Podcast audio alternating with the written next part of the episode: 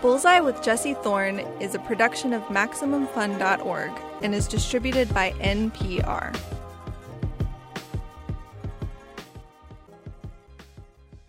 It's Bullseye. I'm Jesse Thorne.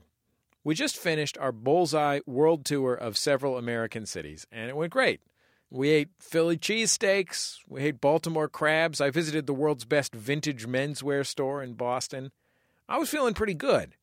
But then, when we got on stage in New York and comedian David Cross sat down across from me, well, I don't know. He, he looked a little, I guess, a little worse for wear. Why is your arm in a sling? Uh, I had shoulder surgery. Um, yeah. Um, it was elective, you know. Uh,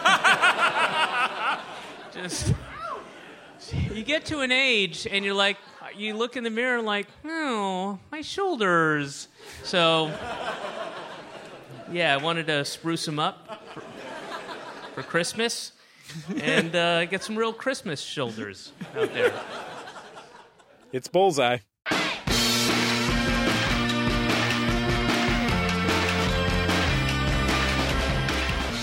Coming up, we'll hear my conversation with David Cross. He'll tell me about the differences between the first TV show he created with Bob Odenkirk, Mr. Show, and their new series with Bob and David. David says that 15 years or so of working in television has changed his approach to writing sketch comedy. When we were doing Mr. Show, and you'd write something, and okay, and then he falls out of a helicopter and uh, into a big pool of jello. Well, the director will figure that out. You know, now we're those guys who are like, hey guys, we can't, I don't know who wrote this, but you can't fall from a helicopter to a jello. You know. Later, I'll sit down with Tavi Gevinson. She found celebrity as a 12 year old fashion blogger. Now, at 19, I guess you could say she's come to professional acting kind of late in her career. I mean, you acted for a long time as a hobbyist. Um, acting That's is what you call it when you're 10. yeah. Plus, stand up comedy from Aparna Nancherla and music from Pharoahe Monch. That's all coming up in an episode of Bullseye taped live on stage at the Bell House in Brooklyn, New York. Let's go.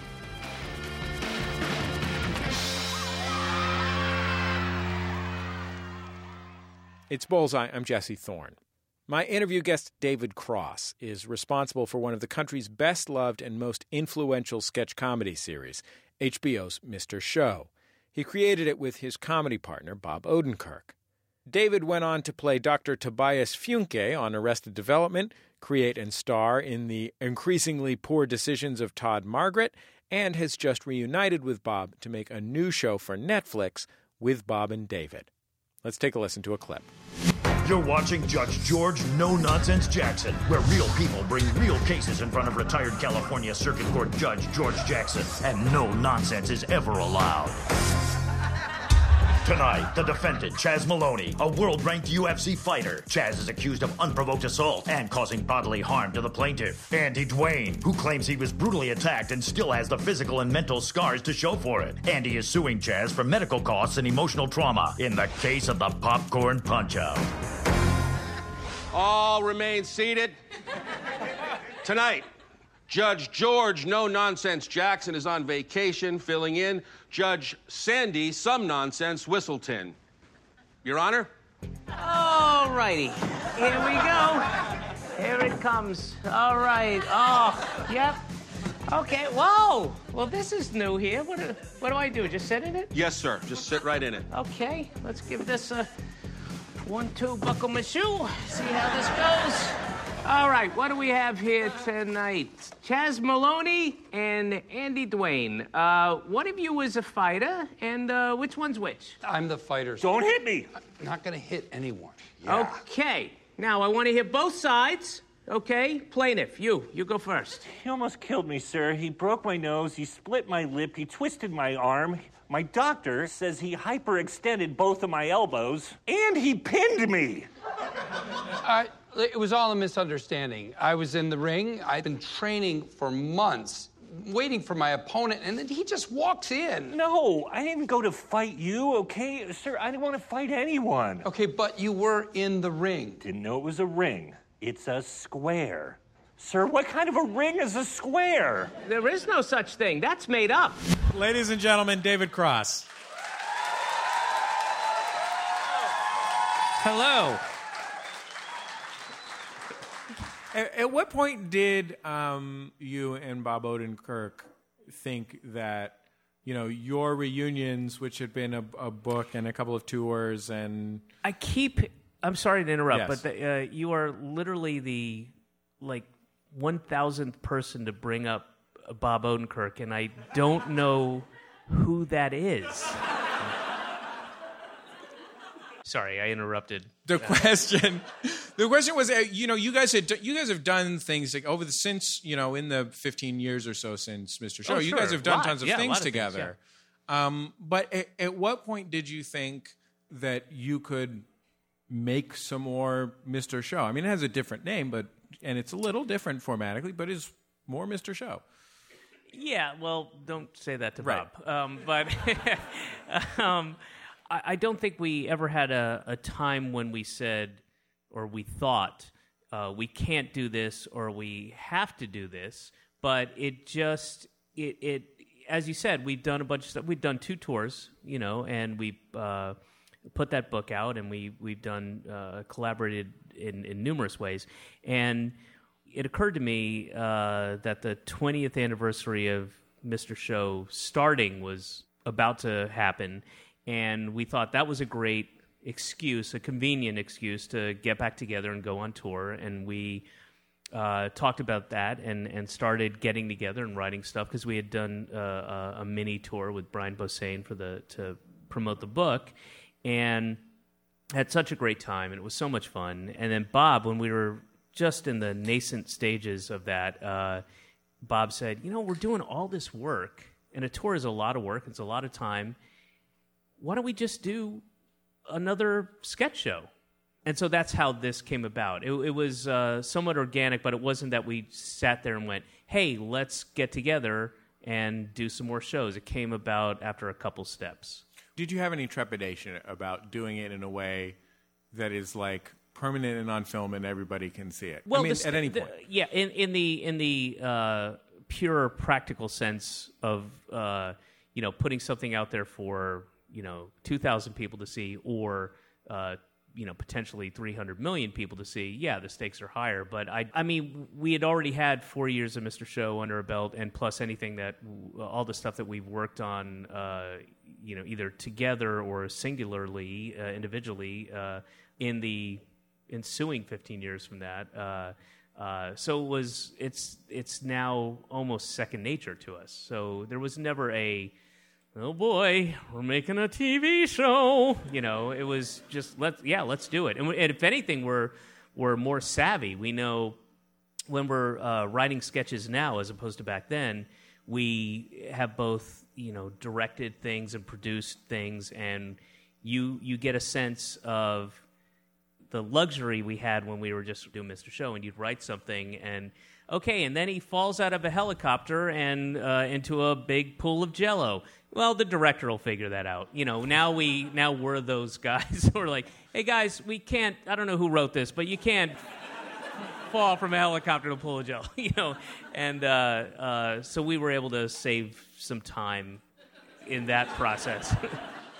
But the stakes are much higher when you're unknown because when you're unknown, and if that fails, it's going to be. I mean, people just disappear. You never hear from them again, and it's it would be increasingly difficult if the only thing that you had worked on was an abject failure. Uh, w- whereas we did that thing, it was uh, critically successful and, and still holds up. And we've gone on to do things that were some were successful and some were abject failures, but we've always we've compiled those successes, and we know that Mr. Show was successful. The only way it was a, a risk was was the inevitable kind of like it's not as good as Mr. Show, you know. I mean that's, but also you can't do anything about that. There are going to be some people who think that, and some people who don't. So whatever. what felt different about doing it this time around Uh, the Santa Anas. We were in Glendale, and the Santa Anas had come in. Um, so it's a it's warmer, drier. Um, you know, uh, way more chapstick than I'm used to.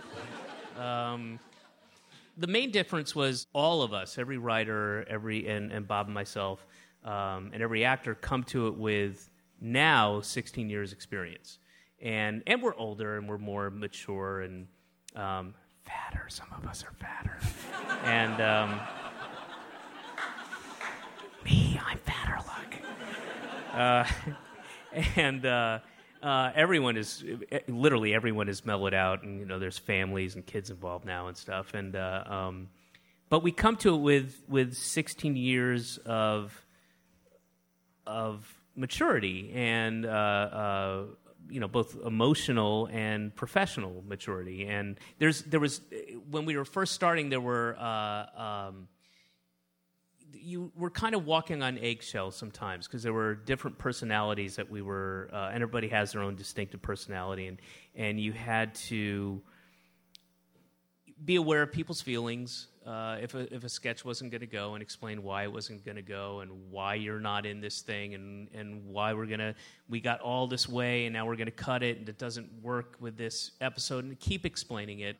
And there was that kind of thing that you had to deal with as a showrunner um, whereas now every single person gets it. There's no hard feelings. Everybody understands. A lot of these guys are running their own shows, ha- have had to do the same thing. So nobody was upset. Everybody got it. Like, all right, well, maybe I'll work on that sketch, and hopefully, if we get to do this again, we'll put that sketch in there. So that was a big, big difference. Well, you know, one thing that I noticed in watching it, and like, you know, I first saw, like a lot of people, I first saw Mr. Show in college. You know, like I saw it on like bootleg VHS tapes. That's when I first saw it. Yeah. and um, you know, I mean, I just thought it was one of the most wonderful things I'd ever seen in my life. But um, I think at the time I thought of it as more of a writerly show than a performer's show. You know, when it comes to sketch comedy, there's you know sometimes it's uh, you know you. Uh, send Chris Farley out on stage and have him Chris Farley, and it's going to be funny. And sometimes it's you write something really complicated, and just the performer's job is to put it over. Mm-hmm. Um, and I was really struck by how strong your performances were in the new one. I mean, it feels like you are both just much more comfortable actors.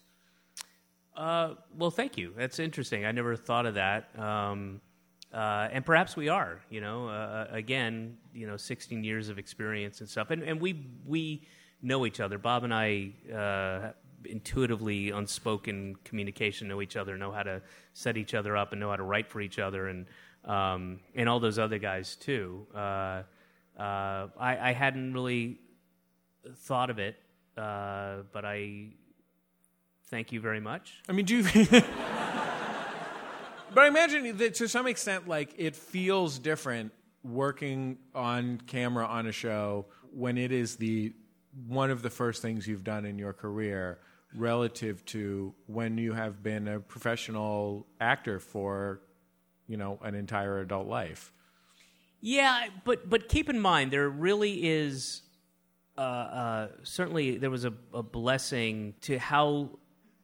unconsidered we were, and and we had a tiny budget. Nobody cared about us. Nobody. I mean, we didn't even get notes really from HBO. Not uh, uh, not to say that they didn't care for us, uh, but they just were like, yeah, you're this thing at Friday at twelve thirty in the morning.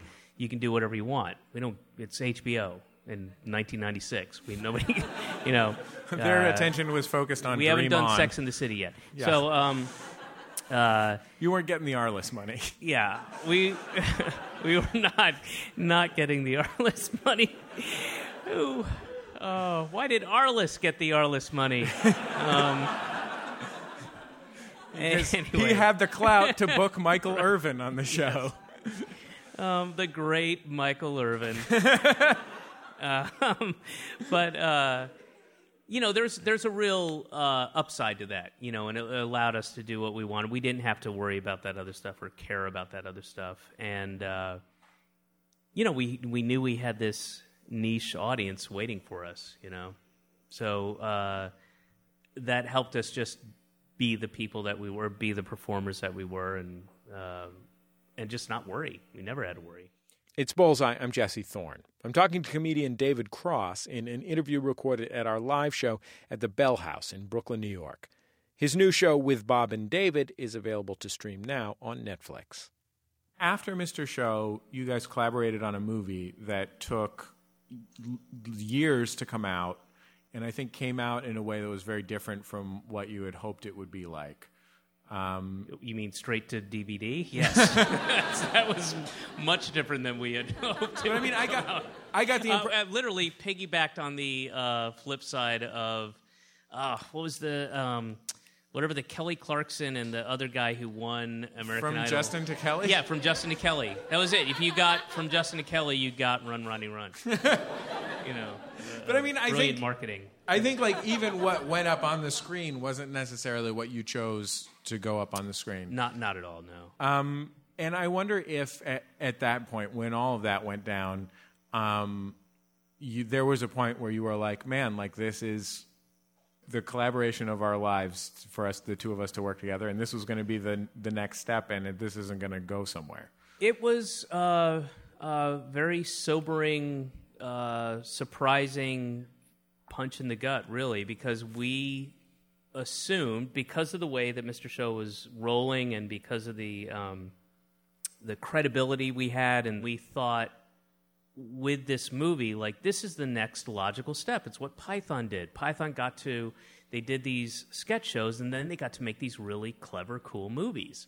And uh, you know, in a sense, with the, like Judd Apatow's gang, and we're going to get to do that. That's the next logical step. And then when Run Ronnie Run happened, um, and you know, we, we, it's been talked about forever, and. Uh, uh, it was very disappointing. The whole process was disappointing and kind of uh, uh, not in a regrettable way, but our lives changed. Our paths changed from what we thought they were going to be. We thought we would be collaborating on all kinds of crazy, wonderful stuff. You know, What, what did you What did you move to New York to do? To figure out what your next thing was going to be, or no, I I really was. Uh, uh, I, I don't care for LA. Uh, I there are so many. Um, I don't hate LA, but there's so many other places I'd rather be. Uh, when I'm in LA, I I'm there and I'm like, man, you know, I'd rather be in Seattle. I'd rather be in Portland. I'd rather be in London. I'd rather be in Barcelona. I'd rather be. I mean, these are and when you're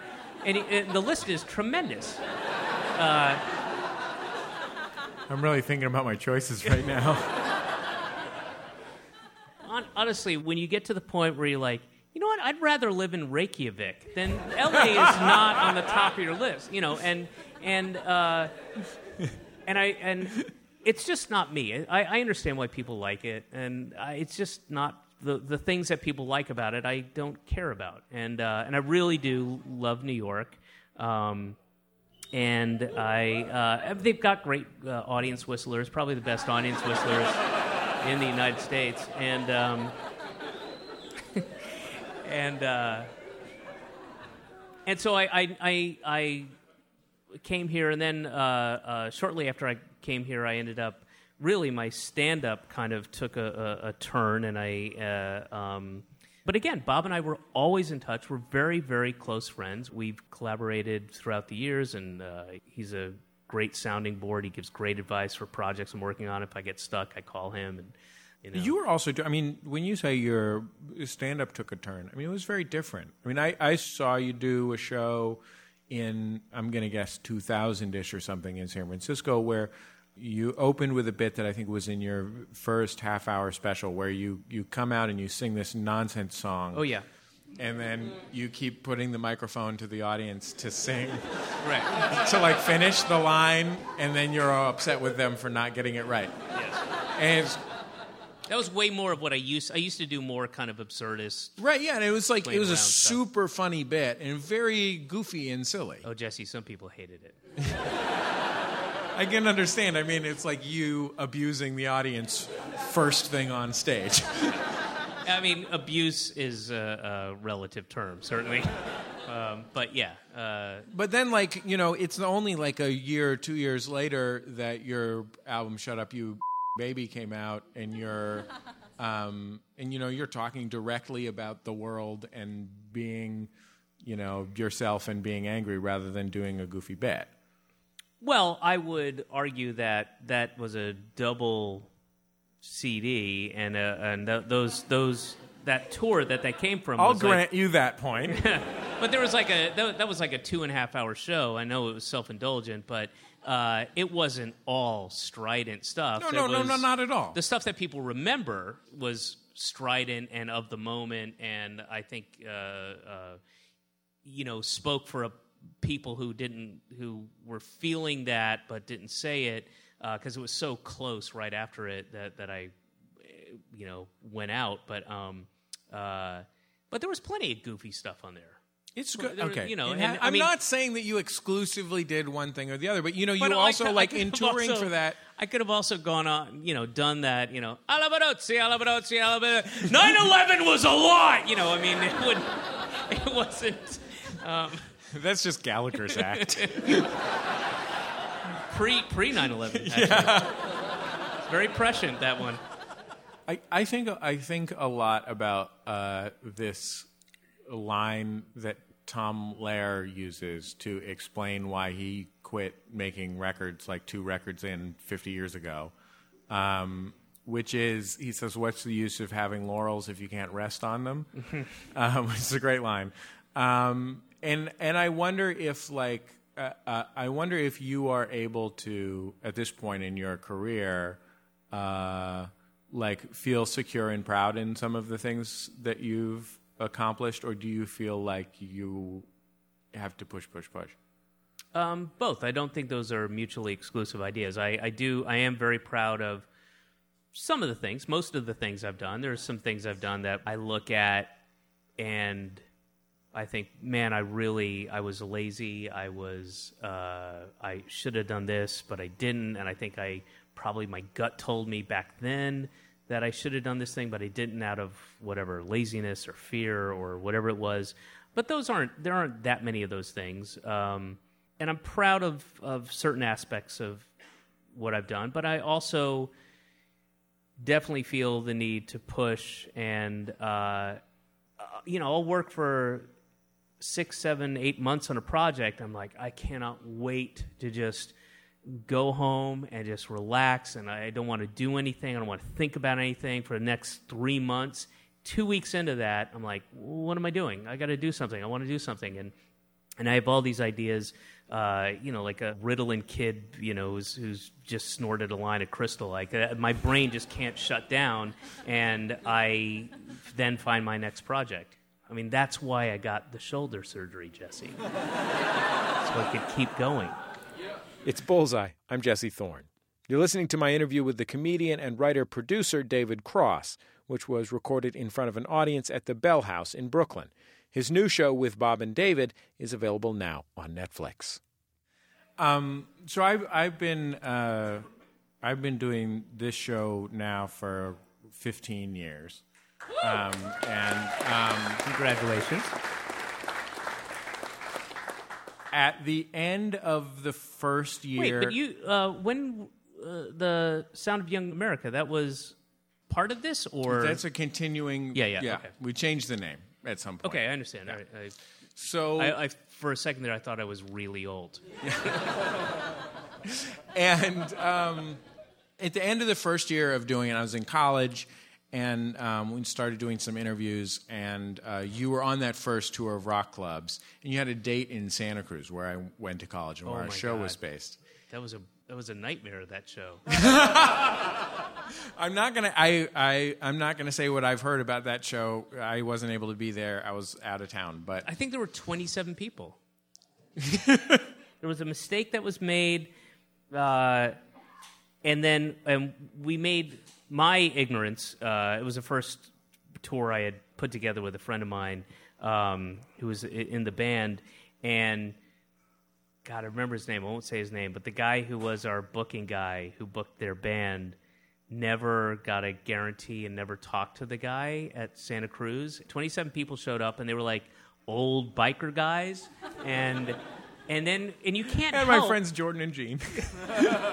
you can't help but comment on the situation and keep laughing like you know i got to do an hour and a half you know? And there's like some guy nobody wants you there. Nobody wants you there. I should have just bought 27 orders of nachos and a couple rounds and gone are we cool? Can i leave now? Oh that was a that was a that was the culmination of like several different mistakes that were made. So that uh, for that show, um, we, you know, we called your publicist or whatever. I emailed your publicist, whatever, and said, you know, we would love to have David Cross on the show, and a publicist now not then i didn't have a publicist then. or the, who, somebody, somebody at a record company. I don't remember who it was. I didn't have a record company you- yet. Well, someone at the Catalyst, one of the bikers. yeah. No, that was like. Uh, So let me finish this. All right, all right. It's gonna. I'm building something. but that was here. me and uh, my friends in a van in Okay, a van driving around the. Yeah. There was no. Nobody in the New York office. We spoke with someone, Mayor Koch. Um, and uh, I had finished the school year and I had an internship in Washington, D.C. I had to fly to Washington, D.C. Uh, before your show in Santa Cruz, but my co hosts were still back there. And it was like my first or second day at this internship in Washington, D.C. And I was in like Union Station in Washington, D.C. I think it's called the Giant Station. Anyway, I had this voicemail on my cell phone I checked my voicemail and it was, uh, hey, it's David Cross. I heard you want me to come on your show. I totally will. Um, and I didn't get to do the interview. You know, my friend uh, Brian Heater filled in for me, and, and Gene and Jordan did it. And you were driving over the grapevine or something. It was, you know, uh, uh, whatever. But, um, you know, when we talked to whoever we talked to, Mayor Koch or whatever in the office, they said, It was They- probably Ginny, his assistant. yeah, there you go. they said, you know, they said, um, yeah, you know, I'll, t- I'll talk to David about it. He really likes to do this kind of thing. Um, and uh, yeah, I mean, I think when uh, when you agreed to come on the show, um, it was like a very important moment in me feeling like, oh, we could really do a real thing because this person that we admire so much uh, was willing to share their time with us. Um, and I I feel the same way about having you here today. So thank you very much, David. Oh, absolutely. My, my pleasure.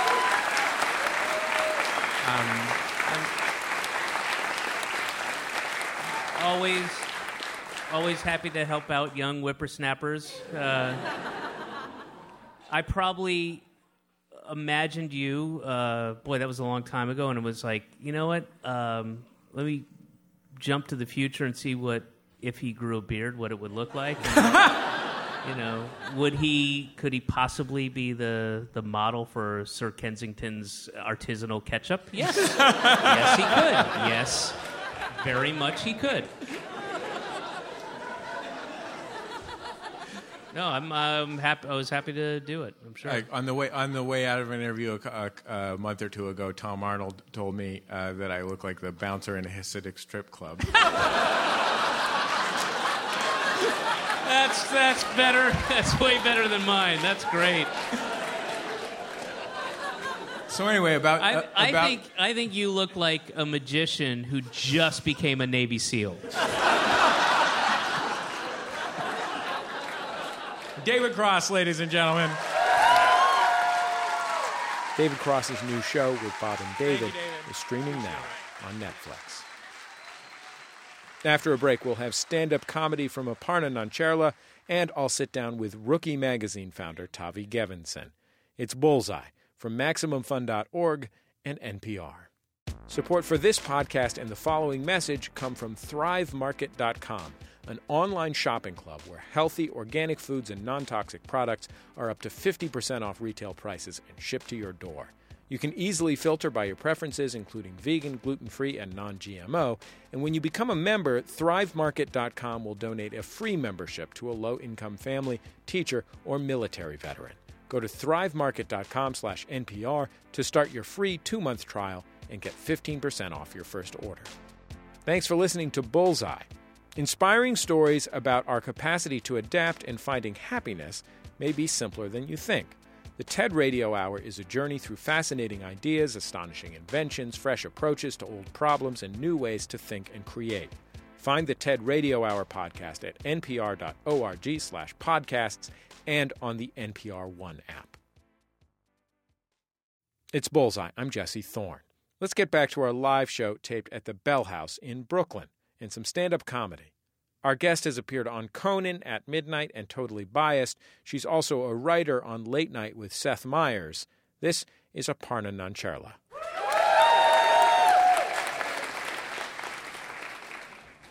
Thank you guys for coming out. It's a uh, it's a rainy night in New York. Um, I don't I don't know how you guys feel about it when it rains here. I like it. I feel like the smells really open up. You know, You're like oh notes of diaper. I didn't get that before. Subtle. I also like when it rains here where there's just like uh there's like dead umbrellas everywhere, you know, like lining the streets. And it, sometimes it seems kind of grim, but I kind of like it because it feels like they died doing what they loved. uh, which is not working, you know. We should all be so lucky. So I am recently still single. Thank you. I know. You're like, what is it about her? She's lonely. I no, it's fine. I don't mind being single. I was thinking about it, and you know, some people like being in relationships. I don't mind being single because I'm very busy doing other things, uh, like leaning in, for example. One of my pet peeves as a single person in the city is sometimes you're walking. Uh, you know, it's like we walk too, and you'll get stuck behind couples on the sidewalk happens like every neighborhood, every time of year. And, you know, you try to get around them, but then you can't because their love is so strong. and then you'll just be like caught walking in the credits of their movie. and then you just have to follow them home and become their child. It's a real hassle. It's like I had plans, I had things to do. I have been trying to date. Uh, dating is hard. I know that's a revolutionary concept, but uh, I don't know. It's like you have to show up and be fun. Like you can't have it both ways. It's just a lot to ask. It is a lot to ask, but I've been trying to put myself out there. Like, I'll, I'll ask you guys this: Has anyone uh, been asked out on like a social media site, but like not an online dating site, like a di- just a s- random social media site? Anyone? Yeah. Do you mind saying what it was? Facebook. And did you go on the date? Yeah. Yeah, and it, we're married. Ah, that's so great. Uh, yeah, I also got asked out over Facebook, and it wasn't someone I knew. Like, basically, they sent me a message, and they were like, "Oh, I saw you do a show. You were very funny and pretty. Let's go out." I was like, "Great." Like the hardest part is over. They didn't even ask. They just decided. Uh, it's wonderful, you know. Um, it's like I, I should take the plunge. Like, what's the worst thing that could happen? It's like Yodo. You only date occasionally. Um, you gotta, you gotta do it. And the one thing that was kind of weird was that his profile picture was just a Santa emoji. Yeah. so I was like, there's a slight chance he doesn't have a face, which might be an issue at some point or that his face is indeed a Santa emoji, which is like a separate set of issues. but no, I had I had my friend Google him, and she was like, "No, he checks out. He has a face. You're good to go." Yeah, I don't like to Google people before the first date. Like I'm kind of old fashioned. I feel like some things you should save for marriage. Uh, so I had her do it, and she was like, "No, you're good to go."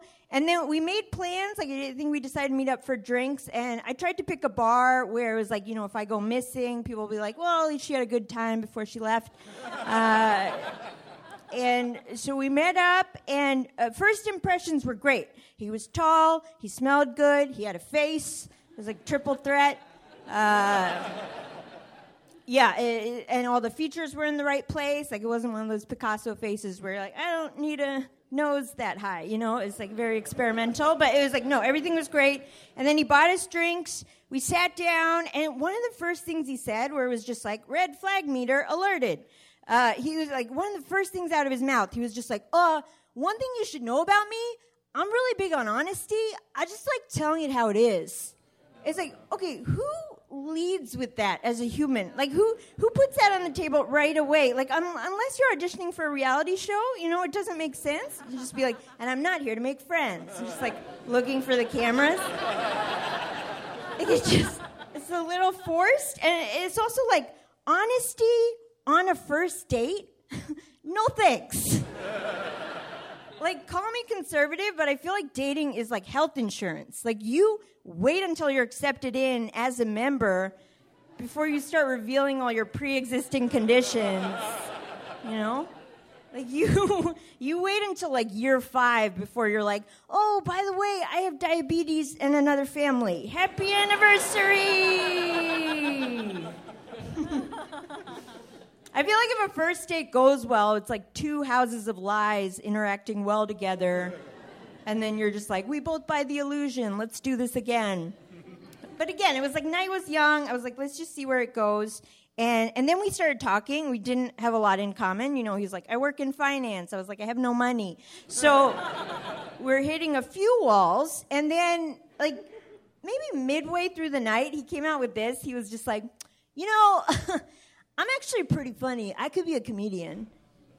Oh, wow, you guys had the exactly correct reaction. Amazing. It's so weird. Like every time I've told an audience that everyone's appropriately horrified, and yet every time I meet someone who was once in an audience scenario, it's always like a ticking time bomb big reveal where they're just like, oh, I should tell you this. You know, uh, you know that thing you do that uh, you've worked pretty hard at and made a lot of sacrifices for? Yeah, yeah. I, I thought about doing it, but um, I'm too good. I'm too good! it's so presumptuous. Like, you wouldn't do it for any other career. Like, you wouldn't be like, oh, check this out, check this out.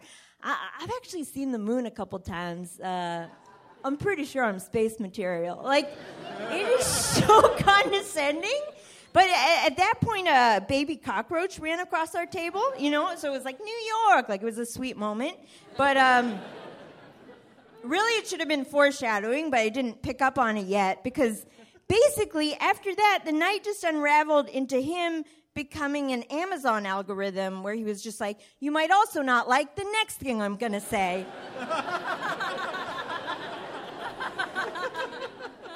because then like we really like started running out of things to talk about. Like i believe the date actually stood up and left the room and we were still sitting there. Uh, like i think we discussed the levels of our waters. And then and then he reached across the table and he forced my mouth into a smile. He smile violated me. He smilated me. Like you know, women get mad when they're told to smile on the street, but to like forcibly be smiled, like my brain ran out of reactions. It was just like error, error, error, p- patriarchy overload.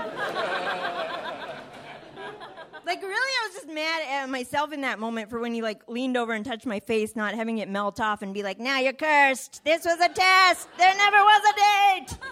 Uh, but uh, basically, the rest of the date can best be summed up from a quote from the movie Titanic, which I had to copy down. Uh, it's a little melodramatic, but it fits.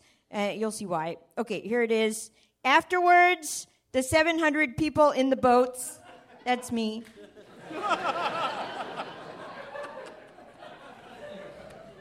had nothing to do but wait. Wait to die wait to live, wait for an absolution that would never come. so we are engaged. that was so cute how we met. Okay, that's gonna be it for me. Thank you guys so much. Enjoy the show. Aparna Nancherla. Find out where she's performing near you at aparnacomedy.com. A P A R N A comedy.com.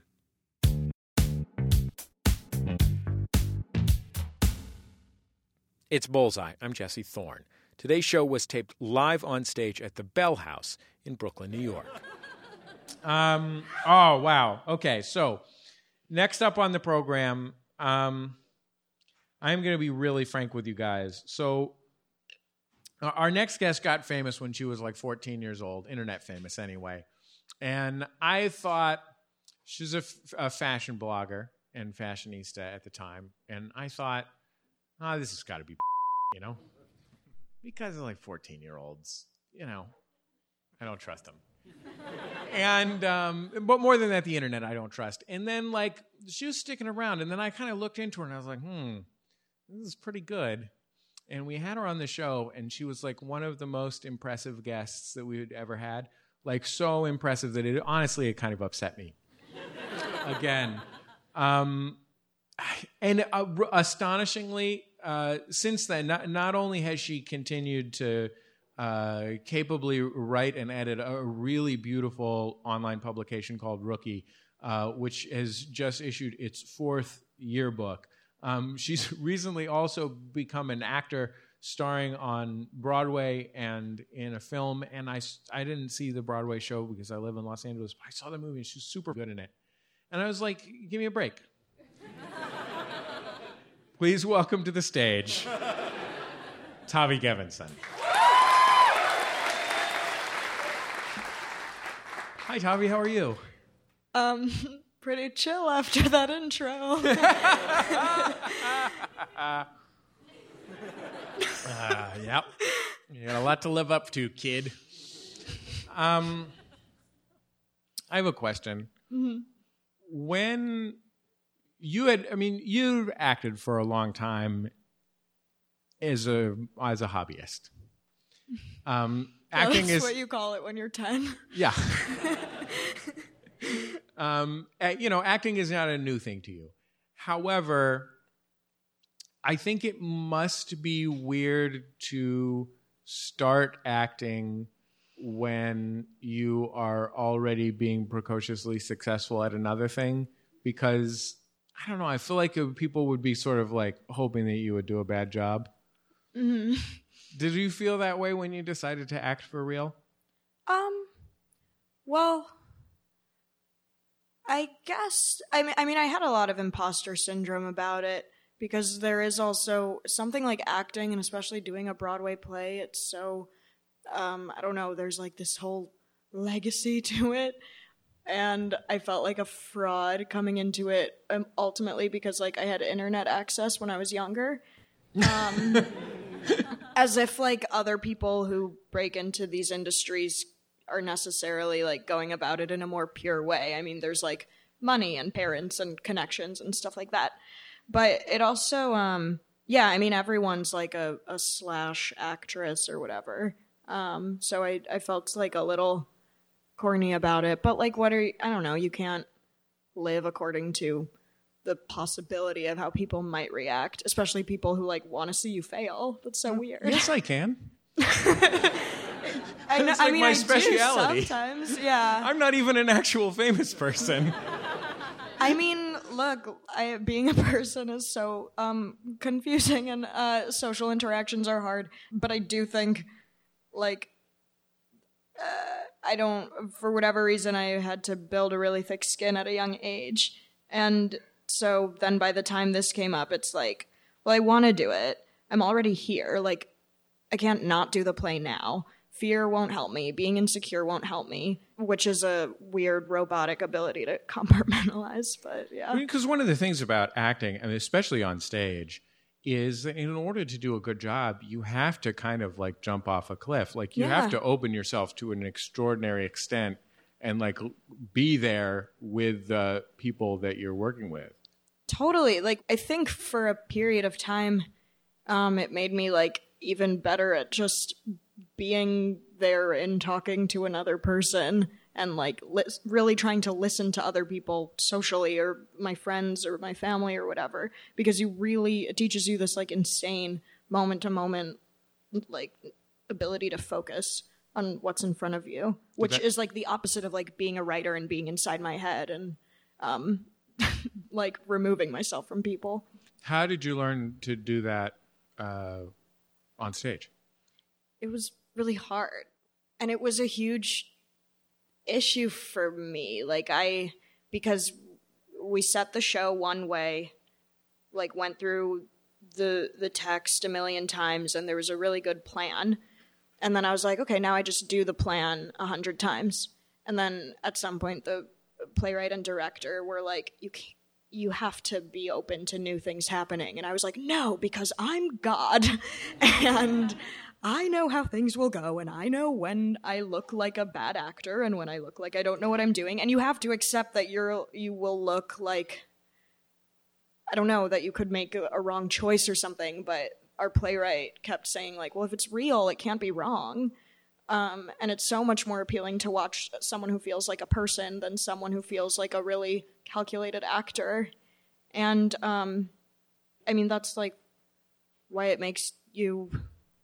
I guess that's also why like theater kids are annoying, or as people say, because it's like you do just have to like go with. Like, I'm also grateful for my writer brain's ability to like censor myself.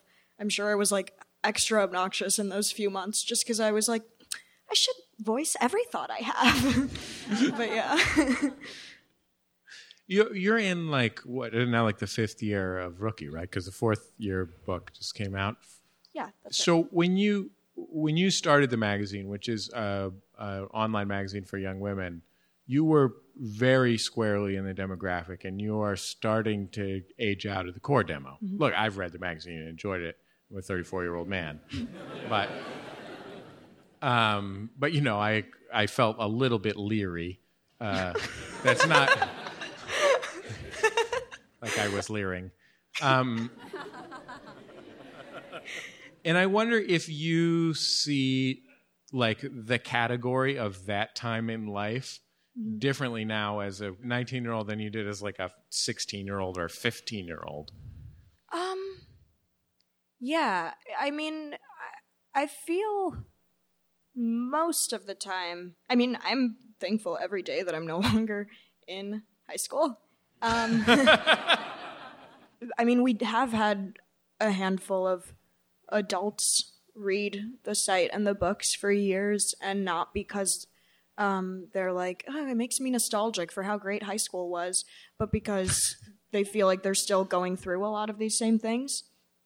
And like when we were working on the last book and I just had to reread everything from that year, I was like, I just have the best job of just like reading these really affirming things. And um, I just don't, I mean, yeah, I cannot remember what it's like to be in that building every day and like hate it, but I think a lot of the other emotions just kind of carry over. I don't think anyone's like, and now I am an adult. School really does suck, right? Yeah, like Are we with, allowed to say that on a public radio show? with the caveat that it's like also good for you and like an immense privilege and everything. It's also um, something that can suck. Yes. I'll finish my conversation with Tavi Gevinson after a break. We'll talk about dealing with online trolls and negativity. It's Bullseye from MaximumFun.org and NPR. Thanks for listening to Bullseye. Inspiring stories about our capacity to adapt and finding happiness may be simpler than you think. The TED Radio Hour is a journey through fascinating ideas, astonishing inventions, fresh approaches to old problems, and new ways to think and create. Find the TED Radio Hour podcast at npr.org slash podcasts and on the NPR One app. Support for this podcast and the following message come from Udacity, an innovative online education provider. Udacity offers unrivaled learning opportunities for anyone starting or changing a career, upskilling to pursue advancement, or simply seeking personal betterment. Udacity develops cutting-edge courses in partnership with leading companies like Google, AT&T, and Facebook on everything from mastering web design to tech entrepreneurship. More at udacity.com. This is Bullseye. I'm Jesse Thorne. Coming up, we've got music from rapper Pharoahe Monch, but first, let's get back to my interview with the writer and actor Tavi Gevinson, which was taped in front of a live audience at the Bell House in Brooklyn. What of the sort of anxieties and trip ups and terrors that are covered in um, in Rookie do you feel like are still with you? And which of them do you feel like you are better at? Um, You don't have to tell me you've licked them, but like, wh- which have you improved at? Well, I will say there are certain things where, like, we'll get a submission that's about how, like, it's okay to like pop music as well as more obscure seeming music, and it and we'll go like, oh well, this we know this, yes, this we know, but then You're welcome. My generation says you're welcome for that one. yes.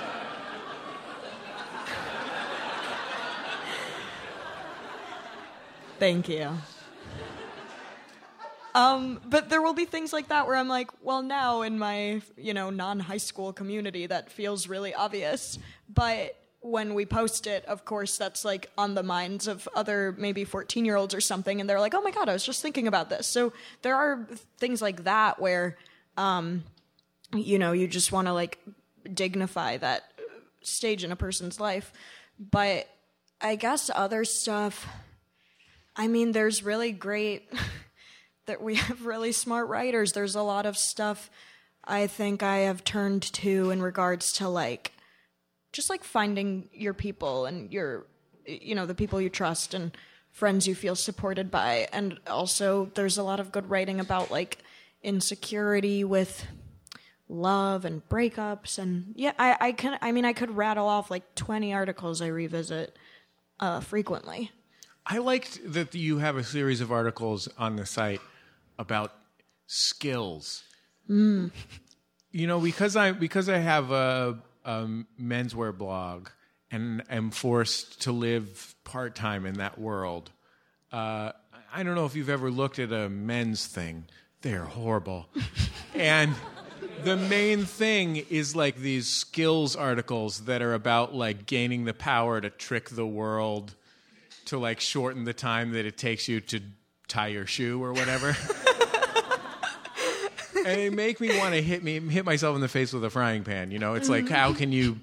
Well, let's say you you were out hiking and you got attacked by a mountain lion, and all you had was some body spray. What would you? You know what I mean? I, I hate it, but like you're like on rookie there is uh, and forgive me for forgetting the name of the woman who writes this uh, series but like there's this series of articles about life skills that i sat down and read every single one all the way through one Oh, day cool. because i was so and some of them were like things about what to do when you get your period in certain situations And you were like, uh huh, uh huh. Uh-huh. but like one of the yeah. things about it is like yeah like to some extent like as much as 20 year old dudes like to have like have this fantastical imagination coming up with these situations where the world is against them like it comes naturally to a 15 year old girl like the world is sincerely in many ways set up to really kick you in the butt you know That's extremely well put. I really love that. Um, what you just did there.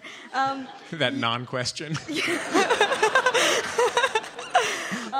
that writer's name is Krista Burton, and she just has been writing them for years. Where yeah, it'll be like how to give a real apology, and then it's like. You know, an apology is not, I'm sorry you felt that way. It's, I'm sorry I did this thing. Like, so there are some like that that are more about, I don't know, emotional intelligence. And then there are some that are very practical, like um, breaking down a door, should you need to. because the world is against you. You're listening to Bullseye. I'm Jesse Thorne. I'm talking to the writer and actor Tavi Gevinson. Our interview was taped in front of a live audience at the Bell House in Brooklyn, New York. Do people say to you when they come up to you, "It's this is so weird to say, but I feel like I know you even though we've never met"?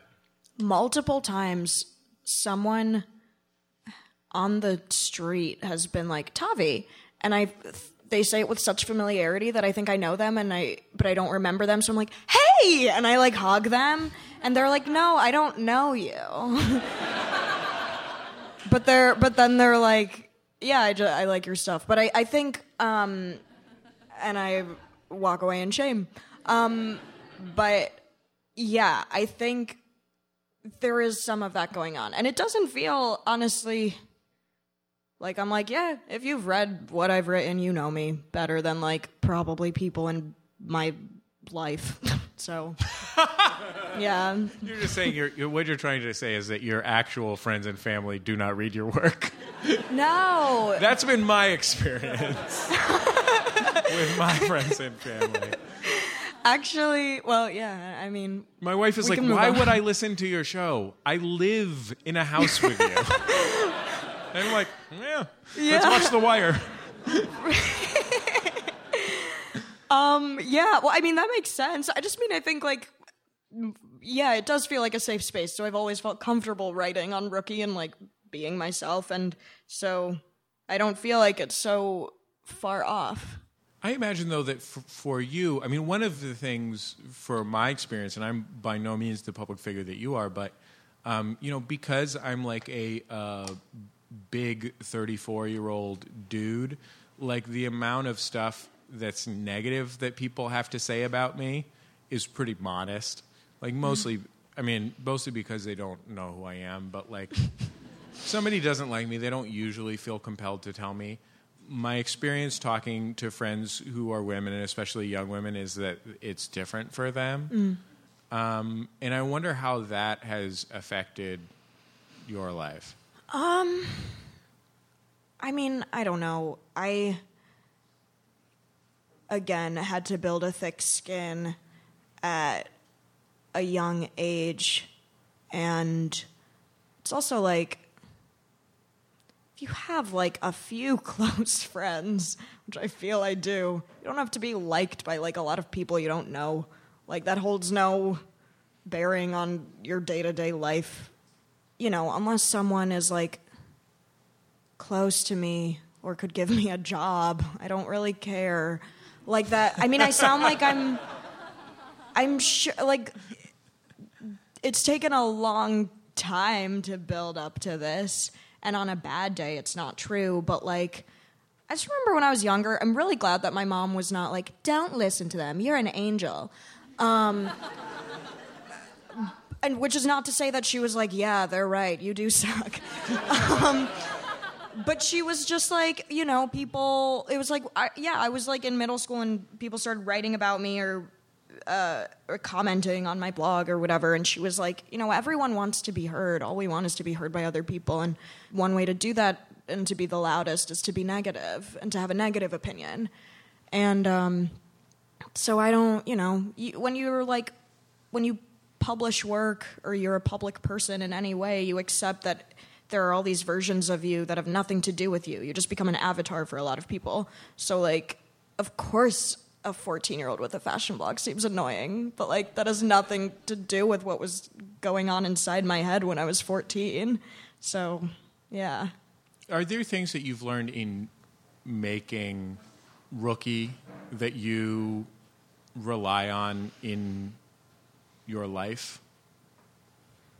Um, yeah, like I mean, so much. Just letting other people speak, you know, like when something comes up that we want to cover, but it's not close to my experience, like I don't feel the need to comment on it, but I do feel the need to give that platform to someone who has a more valuable point of view than I do, and I think that that is like a nice way to think about um, listening to a, a friend who's going through something or or whatever.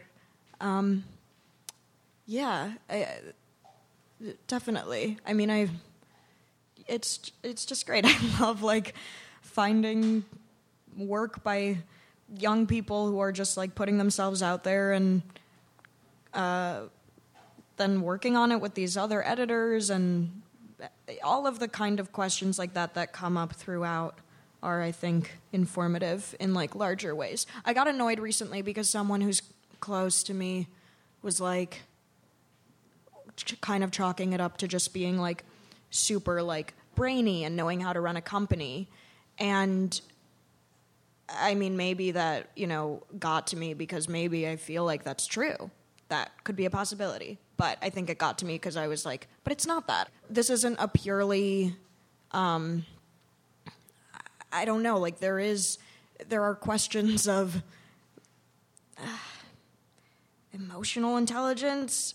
Like, I don't know, we're trying to, I don't think it's like a robot job. It's like a very human job. and so I don't feel like um, when you're written about as like a prodigy and stuff, it's like that implies that you have some kind of gift that has nothing to do with who you are in the rest of your life and like you just have this weird skill and you're just like I mean, I don't have the brain of Bobby Fischer, but you're just Bobby Fischer like like staring at something and like magic something magically happening. And I really don't I feel like I'm the same person as a friend as I am as an editor and I don't know. I, I, I don't know what that was, but there you go. Well, Tavi, thank you so much for. I thought that was great. Okay. A, you're making you're making noises like it wasn't a good answer, and it was a super good answer. Thank you. Um, but thank you so much for coming to uh, thank you so much for coming to see us again and, and doing this. It was really great to have you back on the show. Thank you so much for having me. Tavi Gevinson, ladies and gentlemen. Tavi Gevinson is the editor in chief of Rookie Magazine, which is available online. Every so often, its articles are collected into books. The latest, Rookie Yearbook 4, is out now.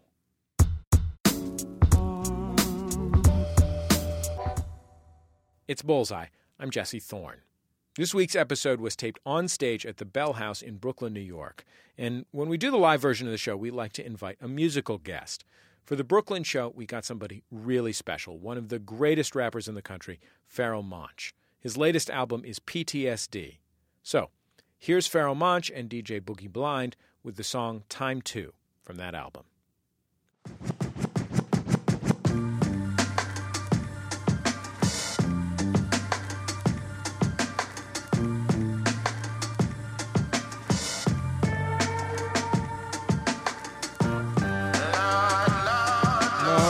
Lord.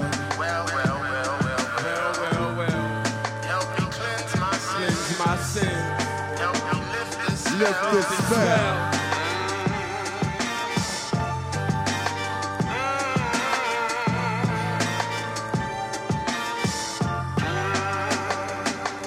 We fight demons from our past, only to face new monsters. I ask, are comatose or unconscious? My top spin's perpetual. deep. Make the connection. You sleep, cause reality bites. Inception. Inception. Protection orders for my post-traumatic stress disorder. Molested Mexican babies stretch across the border. The streets paved in gold often fade when the paint they use to pave the streets is inner. And greener is the grass on the other side. Except for when that other side is Gehenna or sewer. You smile while you sipping a cup of Kahlua. That makes me wanna lean on. I feel up with the doers. I'm trying to utilize my time to shine here. What? I realize we only have limited time here. Dudes on my line trying to sell me a timeshare. That'll be me with a nine losing my mind in Times Square. Like, this is how you gonna treat me? You know what this business was before you hired me? A piece of ish. Everybody on the floor right now. Everybody get the fuck down.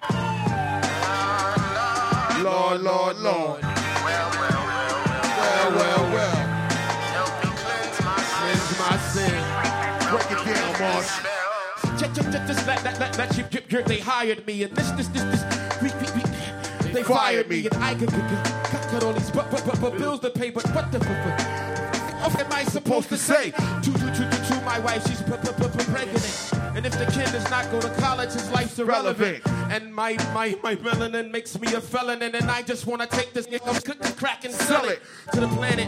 Panic, I'm a manic, depressive mechanic that manages to frantically do damage to his brain with Xanax. Annex, like the word anxiety is branded panoramic to the back of my eyelids in a variety of font. Arial, boom, gothic. Lost to the Times Square and going home is not an option. Is this illusion? I think perhaps it's just a relation with my Zoloft and acidophilus. Uh-huh. The section of my brain that forms sentences is an inoperative. Danger, danger, danger. A bizarre ride, Pharcyde, fat lip, collagen. My tolerance is volatile and it feels like I'm losing oxygen. Lord, Lord, Lord. Well, well, well, well. Well, well, well. Help me cleanse my Cleanse my sin. Help me lift this Lift this spell.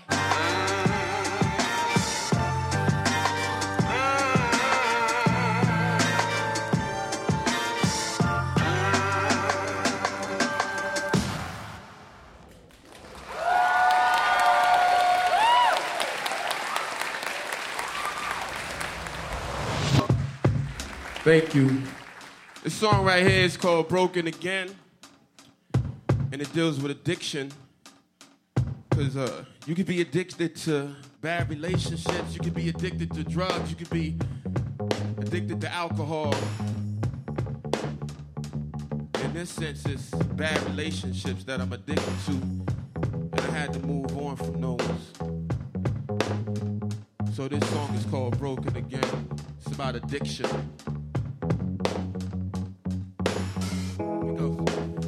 Gotta move on. Gotta let go. Would opened my eyes if I would have known. After all of this time, took my heart to mend. That I turn around and be broken again.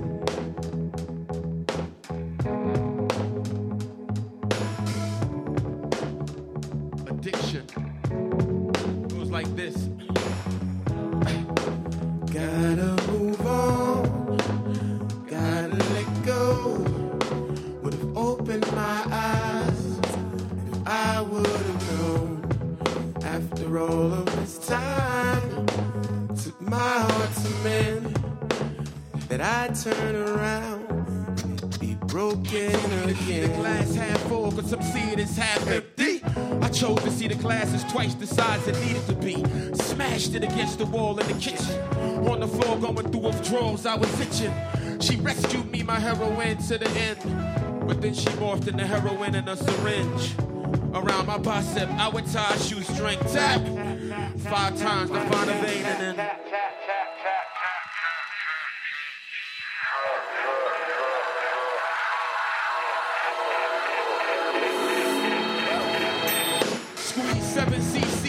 Can see the seven C's. CC all my friends so they can see what I was seeing.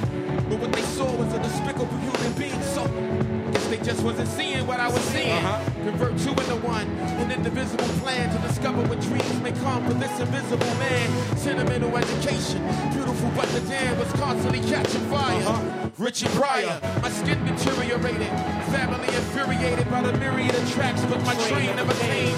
So humiliated, started begging for change, failed rehabilitation, so the scars still remain. Nice clothes became frayed, so isolated and afraid. Smelled like an animal, my teeth enamel decayed. I'm relocated in Alabama now. I'm on that Maalox in Atlanta now. But it won't stop the burn. Constantly searching for the answers how I can kiss the sky without a enhancing, but it's just so hard to learn. Come on, come on, Goes like this. We say, Gotta move on, gotta let go. Would have opened my eyes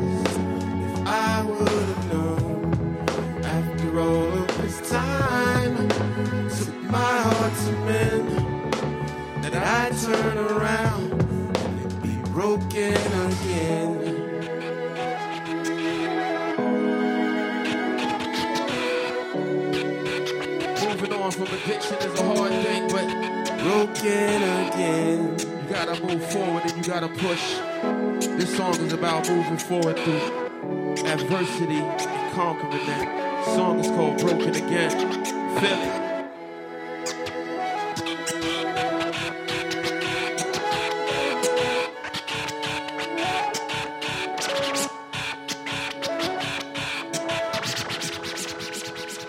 That was Pharoahe Monch and DJ Boogie Blind. You can find more of their set from our live show at the Bell House on our website, MaximumFun.org.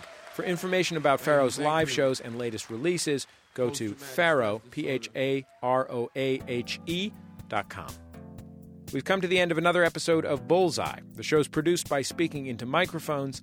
This week we did so on stage at the Bell House in Brooklyn, New York, thanks to Dave Hurtgen for engineering help and to Emily Erskine for her help with our tour. Our producer is Julia Smith, production fellow at Maximum Fun is Abarian X Perello, senior producer is Colin Anderson.